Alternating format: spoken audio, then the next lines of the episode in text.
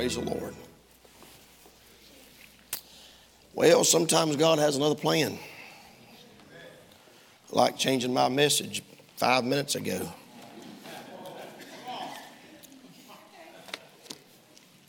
You do what God says. I learned, I learned that a long time ago. You don't argue with God. Hey, you can argue with God all you want to, but it's not going to work out for you. When you get tired, He's not tired. When you've made your point, you can still make His. Amen. Um, so I'm going to just mind the Lord. This might be quick, this might be short, might be long. I don't know. I don't know what I'm doing. I'm just trying to mind the Lord. Matthew, let's go to Matthew, Gospel of Matthew, chapter 11. I spent several days this week working on a message out of Jeremiah and thought all the way up till just a minute ago that that's what we was going to do, and the Lord just kind of shut it down. I don't know how to explain it. If you watch football, every now and then they'll have an audible. Huh? They'll have a play that they're going to run. Look over to the sidelines and they're telling them what play to run. And then they get in there and it looks different. Quarterback makes an audible. Omaha, Omaha. Some of y'all know what I'm talking about. You think I'm talking about a city, I'm talking about Peyton Manning, quarterback. Everything was Omaha. Sometimes you have to make an audible. I believe God sometimes just wants to see what we're going to do when He calls an audible. Hmm? Um, some of y'all are nervous. I'm not nervous at all. You say, What's fixing to happen? Nothing. We're going to preach a little bit and go home. That's what we're going to do. But God, God gets in this. God might help somebody. Matthew chapter number 11. Are you there? Stand with me, please. Let's just start right in verse 20.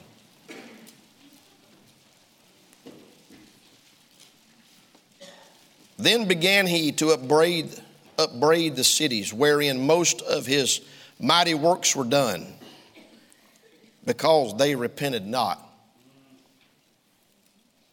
Woe unto thee, Chorazin! Woe unto thee, Bethsaida! For if the mighty works which were done in you had been done in Tyre and Sidon, they would have repented long ago in sackcloth and ashes.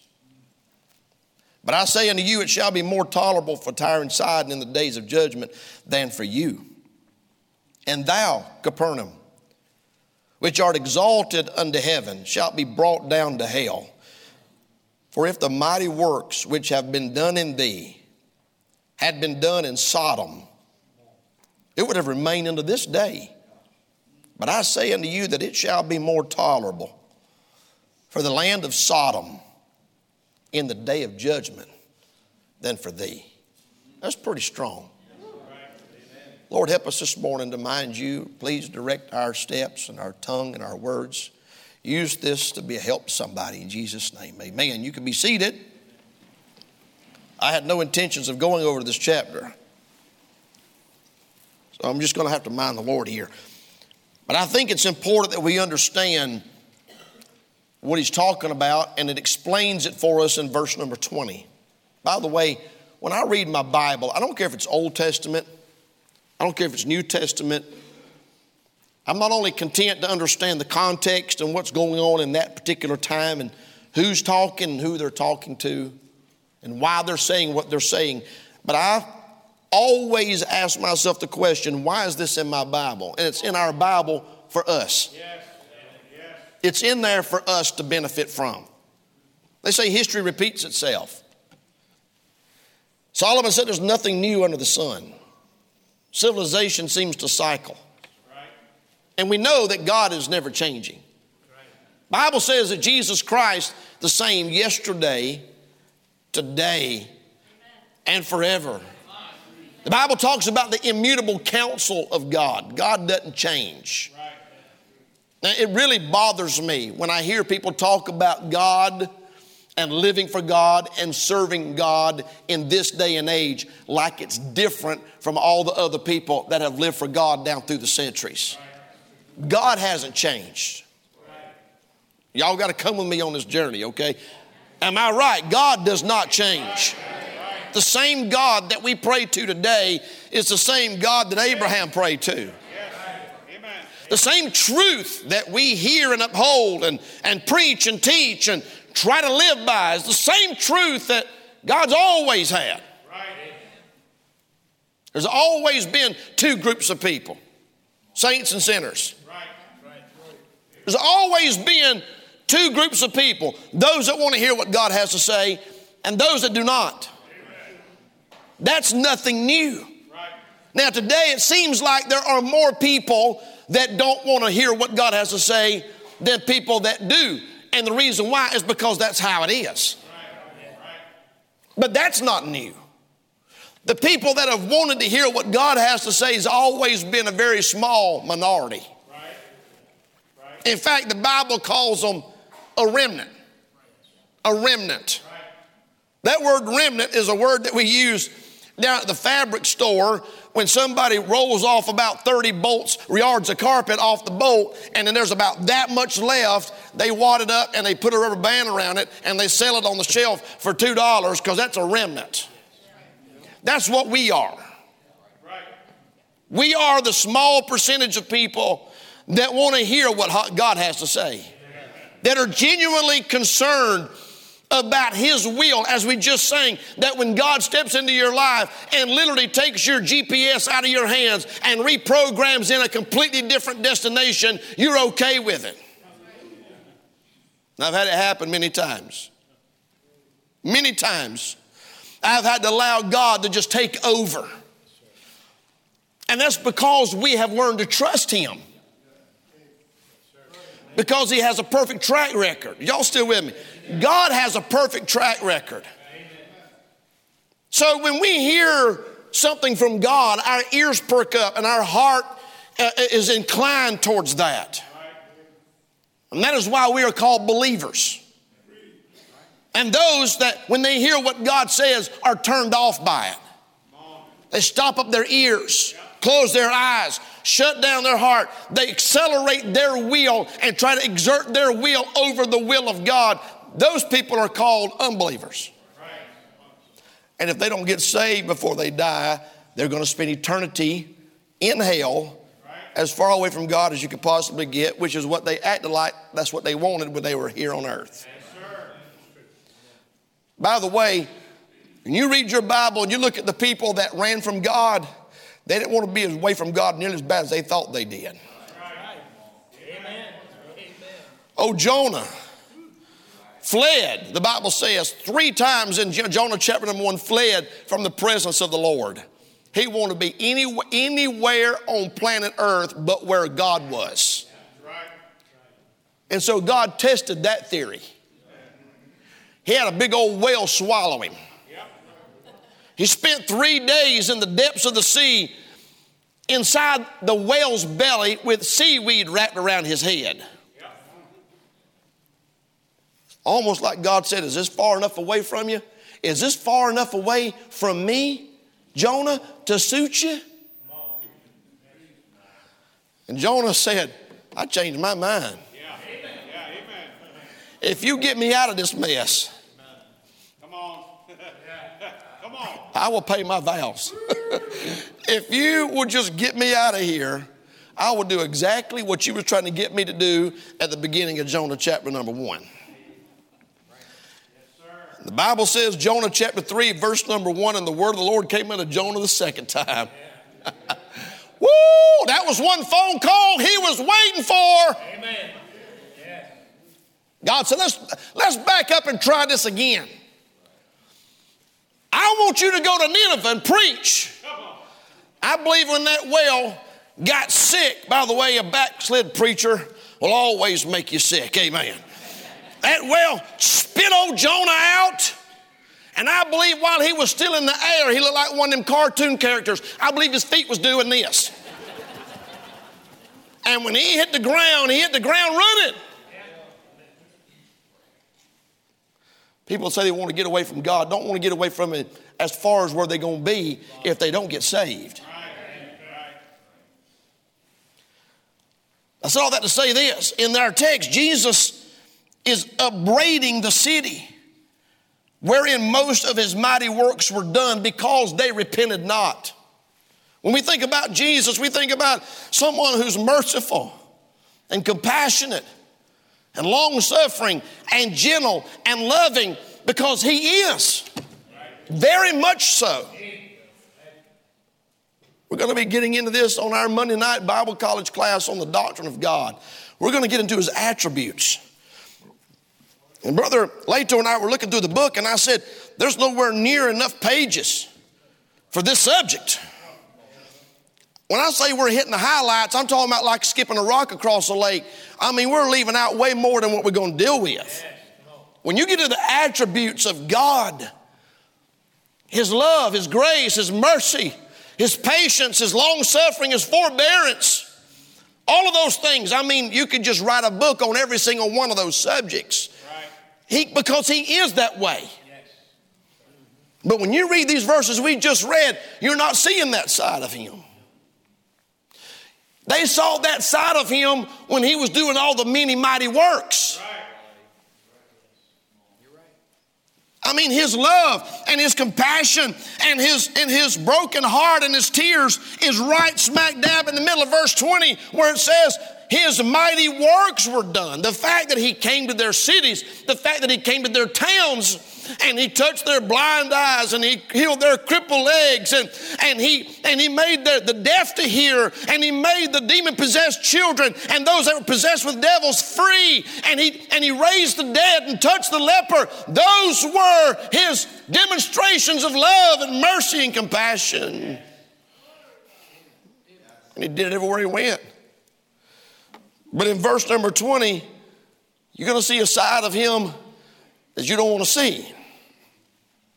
He upbraided them. Good old King James Bible word means he got on to them. He chewed them out. He rebuked them. He reproved them.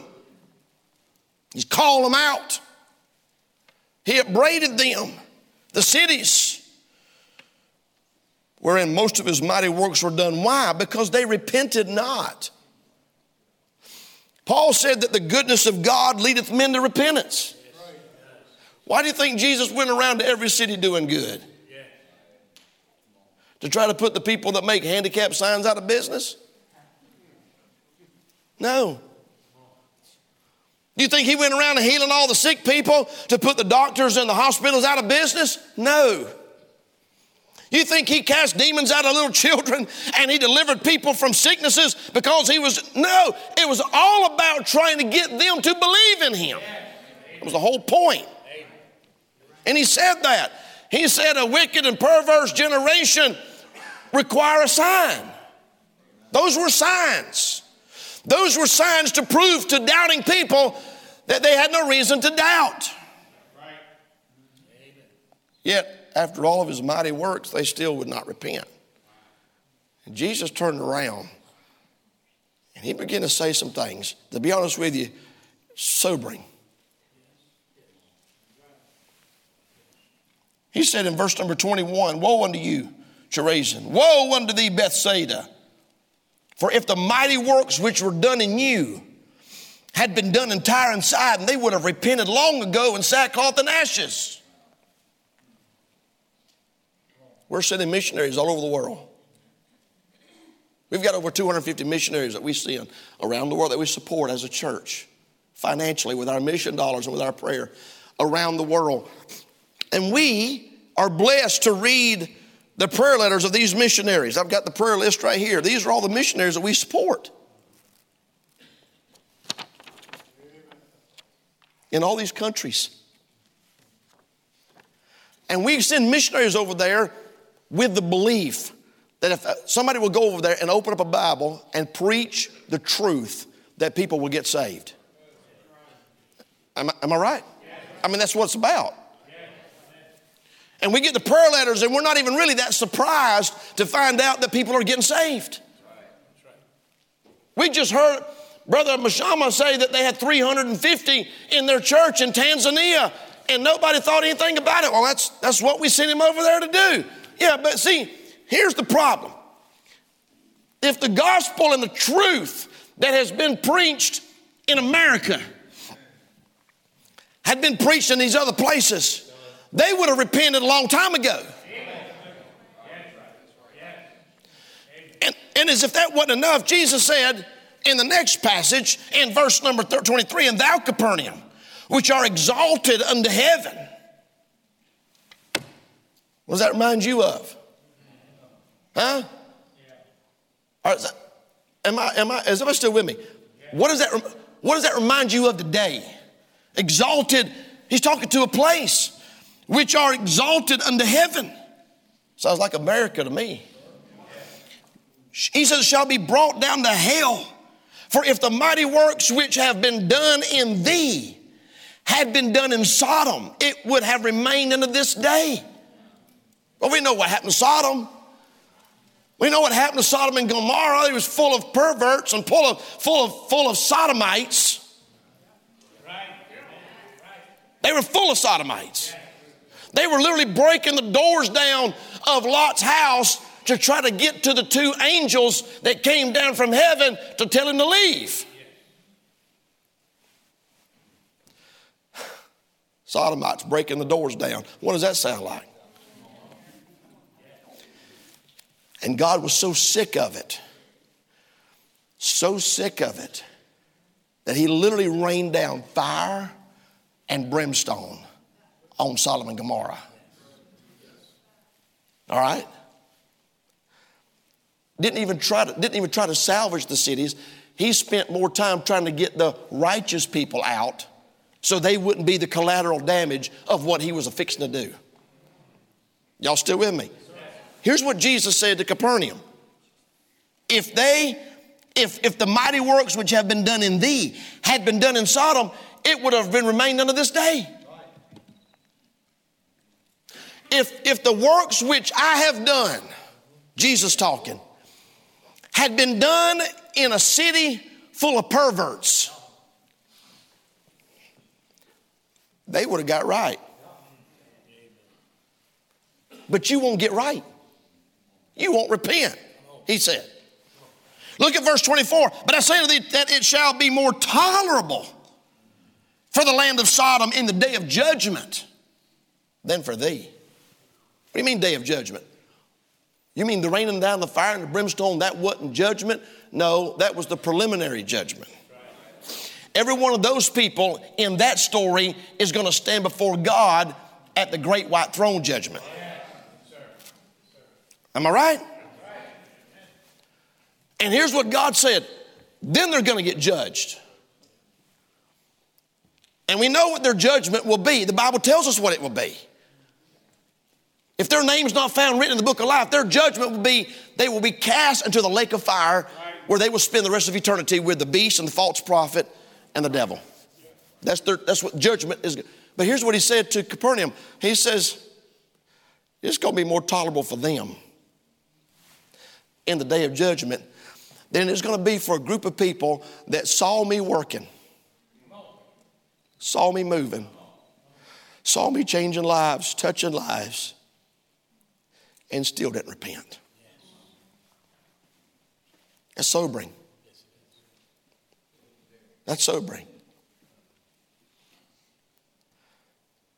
What God has allowed us to see and hear in America, very few people on this planet have got to see. I mean, for several hundred years now, God has allowed us to have access to the truth, the Word of God. So much so that there are more Bibles in this country, I dare say, than all the rest of them put together. We print most of them. We publish most of them. We've got ministries around this country, Brother George, that pack up containers full of Bibles and ship them all over the world to people that don't have any. David Young just texted me just a few weeks ago and he said, Help me pray. We're trying to raise some money to send some Bibles down to Brother Lacey down. He's in the city next door to Brother Estep. We had the privilege to go see their work. We stayed at their camp. When I went to Mexico to see Brother Estep, the city over, I can't remember the name of it. Brother Lacey, his family's there, Lacey Wheeler. And Brother David said, Pray for us, we're trying to raise money. We want to ship a bunch of Bibles to Mexico. He texted me yesterday. He said, Now we got missionaries in Cuba wanting Bibles. He said, We have raised $80,000 for Bibles in just the last few weeks to ship. He said, Our little old church down here in Georgia has raised, I mean, people are sending it in. I mean, it's not all from their church, but we're shipping Bibles to Cuba. We, meaning America, Christians in America, we have access to the truth.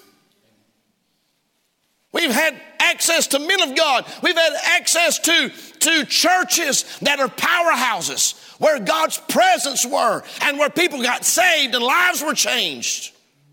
In this country, we have seen God's mighty works. Brother Nick, we have heard more truth since we got saved than most of the world will hear in their lifetime. Now, that's a fact. If you have sat at Calvary Baptist Church more than two services, you have heard more Bible than most people in the world will hear in their whole life. Our bus kids sitting over there in junior church this morning are hearing more truth than most of the world will ever hear. Say, Preacher, where are you going with this?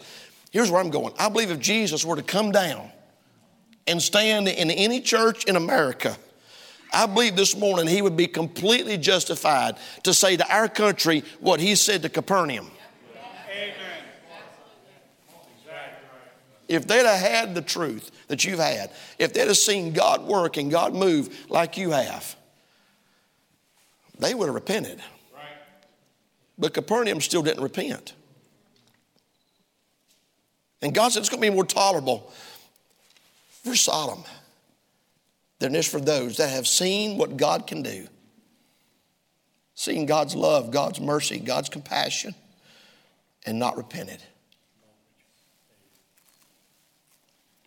Look at what he says, though. He's not finished.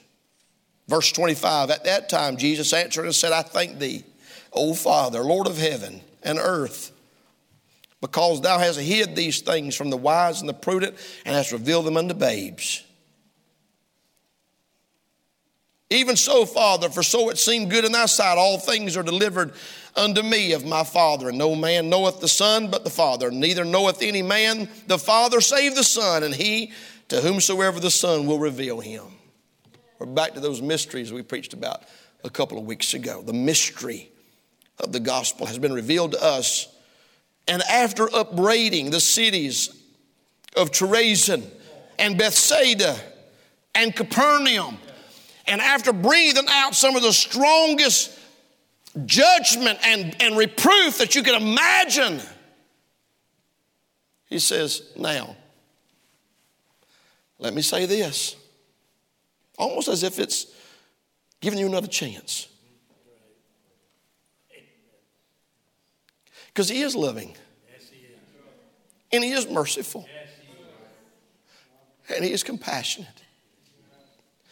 And after looking at those people and saying it's going to be more tolerable for Sodom at the judgment than it is of you, in the middle of upbraiding them because they would not repent, it's almost like he flipped a switch.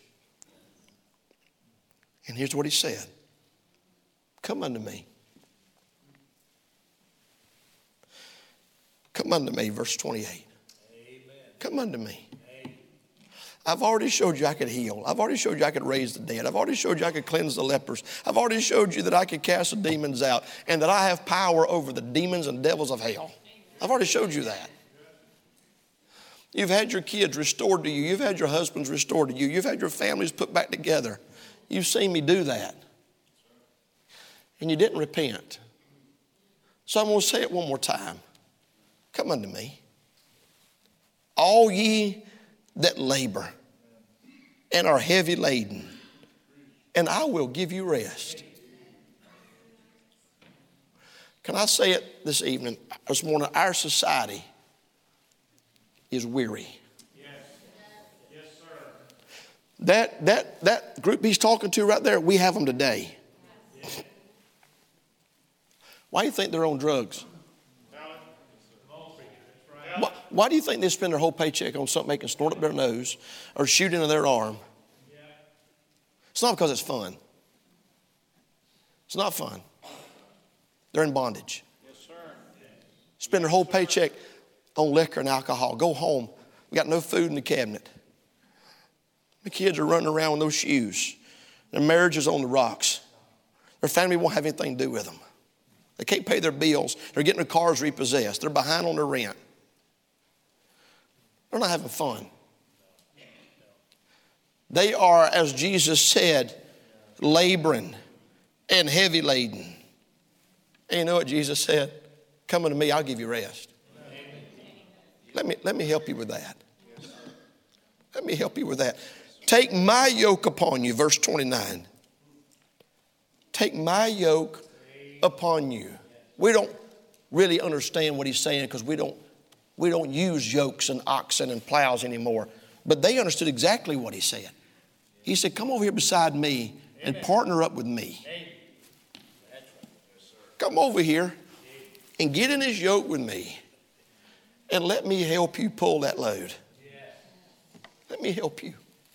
Take my yoke upon you and learn of me. Learn of me. Let me show you something. This is Jesus talking. Let me show you something. You think you got all the answers? You don't even know the questions. Your life's on a, life's on a tailspin. And you go to bed every night and you feel like your head's a bumblebee's nest. And it's just, he said, Would you come over here, partner with me, and let me show you something? Learn of me. Let me teach you something. Why is it so hard? Why is it so hard for us to humble ourselves and let God teach us something? Why do we always have to insist we have all the answers? He says, Learn of me, for I am meek and lowly in heart.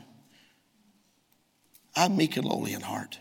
This is the one talking that was just upbraiding them in verse 20.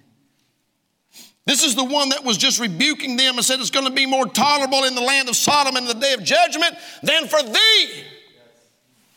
They would have got right with God a long time ago if I'd have done for them what I've done for you. You don't repent, you won't listen. And then he says, Amen. But I'm meek and lowly. Come partner with me. Come yoke, take my yoke, learn of me, for I'm meek and lowly, and ye shall find rest for your souls. I like that word rest. You shall find rest. Verse number 30 For my yoke is easy. I hear it all the time. Preacher, it's, Christian life's hard. No, serving the devil's hard. Be very careful. Be careful labeling Jesus Christ with the cruel taskmaster label that's reserved for the devil. Pharaoh was a cruel taskmaster. Pharaoh was difficult to please. Pharaoh was hard on them. The devil's hard on his children. Ride up Dundalk Avenue and see it for yourself. Take a left on Eastern and drive all the way down to the inner harbor and tell me the devil ain't running his crowd ragged this morning life full of sin. They laugh and mock at what God's doing, but down deep inside, they know good and well it ain't working out. It's not working out. And Jesus said, My yoke is easy because you're in here with me. I'm doing all the heavy lifting. My yoke is easy and my burden is light. You say, Preacher, I don't know about that. Living, living that Christian life, it's hard. It's hard. It's difficult. First John chapter 5, verse number 3, here's what he said. This is the love of God, that we keep his commandments. And his commandments are not grievous. That's First John 5, 3. That just goes right along what we're saying out of Matthew chapter number 11. My yoke is easy, my burden is light. If you get saved, your life will change. Your life will change. Some of you's walking on thin ice with God. You've heard more truth than you deserve to hear. You've been exposed to more light than you deserve to. But God's been merciful. But His mercy could run out, His patience could run out. You know what He's saying this morning? Right on the heels of a sharp rebuke, right on the heels of a sharp. You know what He says? Come unto me. Come unto me. Take my yoke, learn of me. You'll find rest for your souls. I wonder this morning with heads bowed and eyes closed. There may be somebody sitting in this service that says, Pastor Shiflett, I'm not sure I'm a Christian. I'm not sure I'm saved. I am not sure. I'm not 100% sure. I can't say that I'm 100% sure if I died right now, I'd go to heaven. I'd like for you to remember me in prayer with heads bowed and eyes closed. Would you be honest enough this morning to slip your hand up and say, Preacher, pray for me. I'm not sure I'm saved. Pray for me. Anybody, anywhere? Slip your hand up where I can see it, and then you can put it right back down. Anybody else? I see that hand. Anybody else? Preacher, pray for me. I'm not sure. I see that hand. I see that hand. God bless you, sir. We would love to take a Bible and help you this morning. Listen, we wouldn't embarrass you for nothing in this world. That's not what we're trying to do. We want to help you. We want, we want you to we want you to get rest for your soul this morning. If you've got questions, folks are being dealt with, folks are being prayed with. Listen, don't miss out this morning. You may be here this morning and you're saved, but you're not where you ought to be with God. Let me ask you a question. When are you going to get serious about living for God? When are you going to get serious? If you're saved, if you've been bought with a price and you're a blood bought child of God, when are you going to get serious? What's it going to take? A calamity? A crisis in your life? What is it going to take for you to say, okay, now I'm going to serve God? Altar's open. Folks are piled up down here in the altar, but there's room for you to come. Anybody else, preacher? I'm not sure if I died right now, I'd go to heaven. Pray for me. I'm concerned about my eternal destiny enough. I'm concerned about it enough to slip my hand up so that you could pray for me. Anybody, anywhere, preacher, pray for me. I'm not sure. I'm not sure. I'm not sure. Pray for me. I'm not sure. I see that hand. You could put it down.